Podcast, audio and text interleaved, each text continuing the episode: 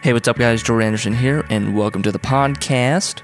Uh, today, we're going to talk about three tips to an effective strategy meeting. Okay, so you've talked with a client, you've got some sort of interest from them, they have a problem that they want to uh, talk to you about, and you say, hey, let's set up a meeting. Let's either meet in person, let's meet over the phone, and let's meet on a FaceTime, whatever. Uh, you've decided to meet and to talk about the problem. So now let's go through these three tips that are going to help you maximize your strategy meeting. Here we go. The first thing uh, to have a more effective strategy meeting is to ask why five times. Ask the question why five times.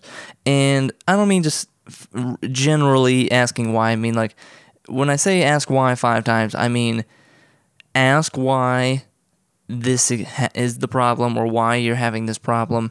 And then on top of that, uh, after you get the answer from that, ask why to that answer and just kind of go like layer by layer trying to better understand the problem because people think they understand their own problems or people think they have an idea of what is actually going on in their business or they come to you with what they think they kind of self-diagnose what they think the problem is and how they should solve it, and you ask why they sh- think they should do that, and then they'll tell you, and then you ask why to that question. So you're just kind of like, you're not interrogating them, but you're sort of just like peeling back the layers, trying to understand a little bit more.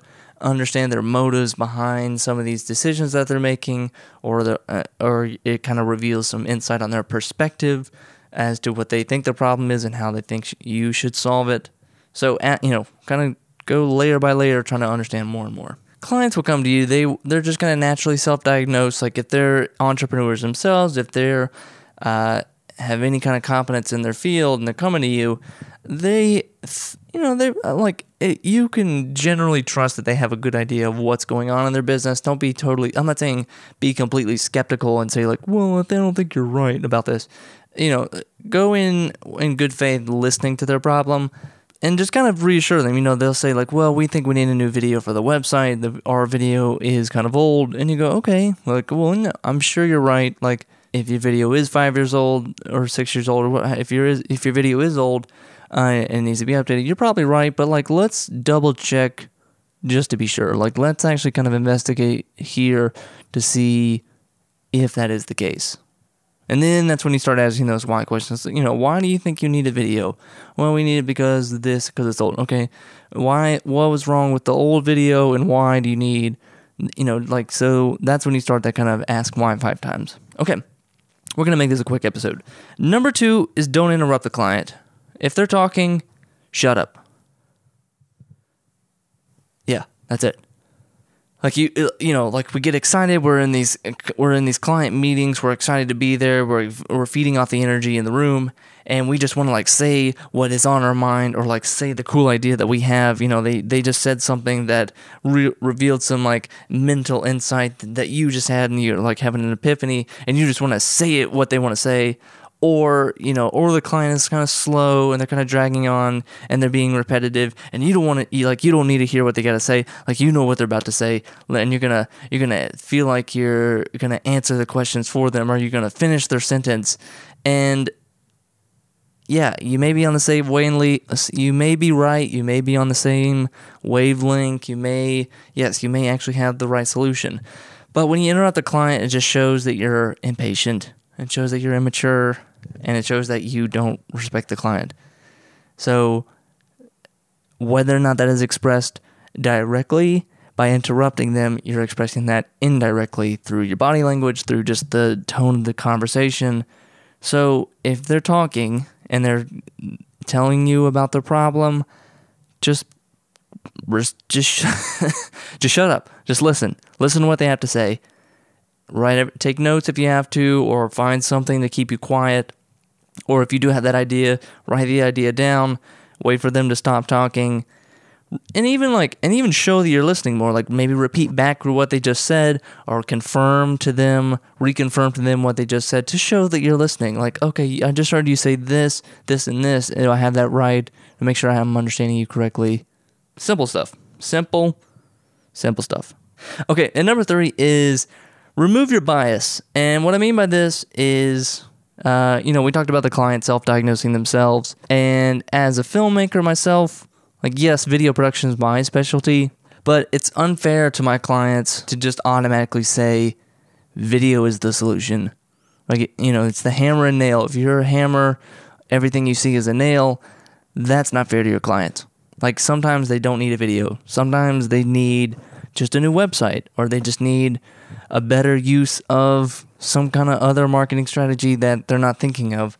When you're in the strategy meeting and you're listening and you're trying to fully understand the problem, don't just automatically think of what you're good at and what you're able to help them with because that's not the best way to treat a client. I don't think it's a fair way to treat your client. I think it's a, a selfish way just to kind of get them into your little world, get them to sign with you and, you know, and give them a solution that you think is right or that you hope is right, but is actually not the right thing. It's just you're just a photographer, so you do photos for them, or you're a video guy, so you do video for them. Actually, to actually understand their problem and to actually want to solve their problem is to remove your bias. And maybe video is the right thing. If you're a filmmaker and, and video is the right thing to do, then great, perfect. Take a step back and understand if you're like, is like, and like ask yourself, like the solution you're about to give, like, is this bias? Like, am I just saying this because I'm a filmmaker, like that you should do video, or is this actually the right solution? I think a client will respect you more if you say like, I don't think we're the right firm for this. Like, I don't think we're the right people for this kind of job.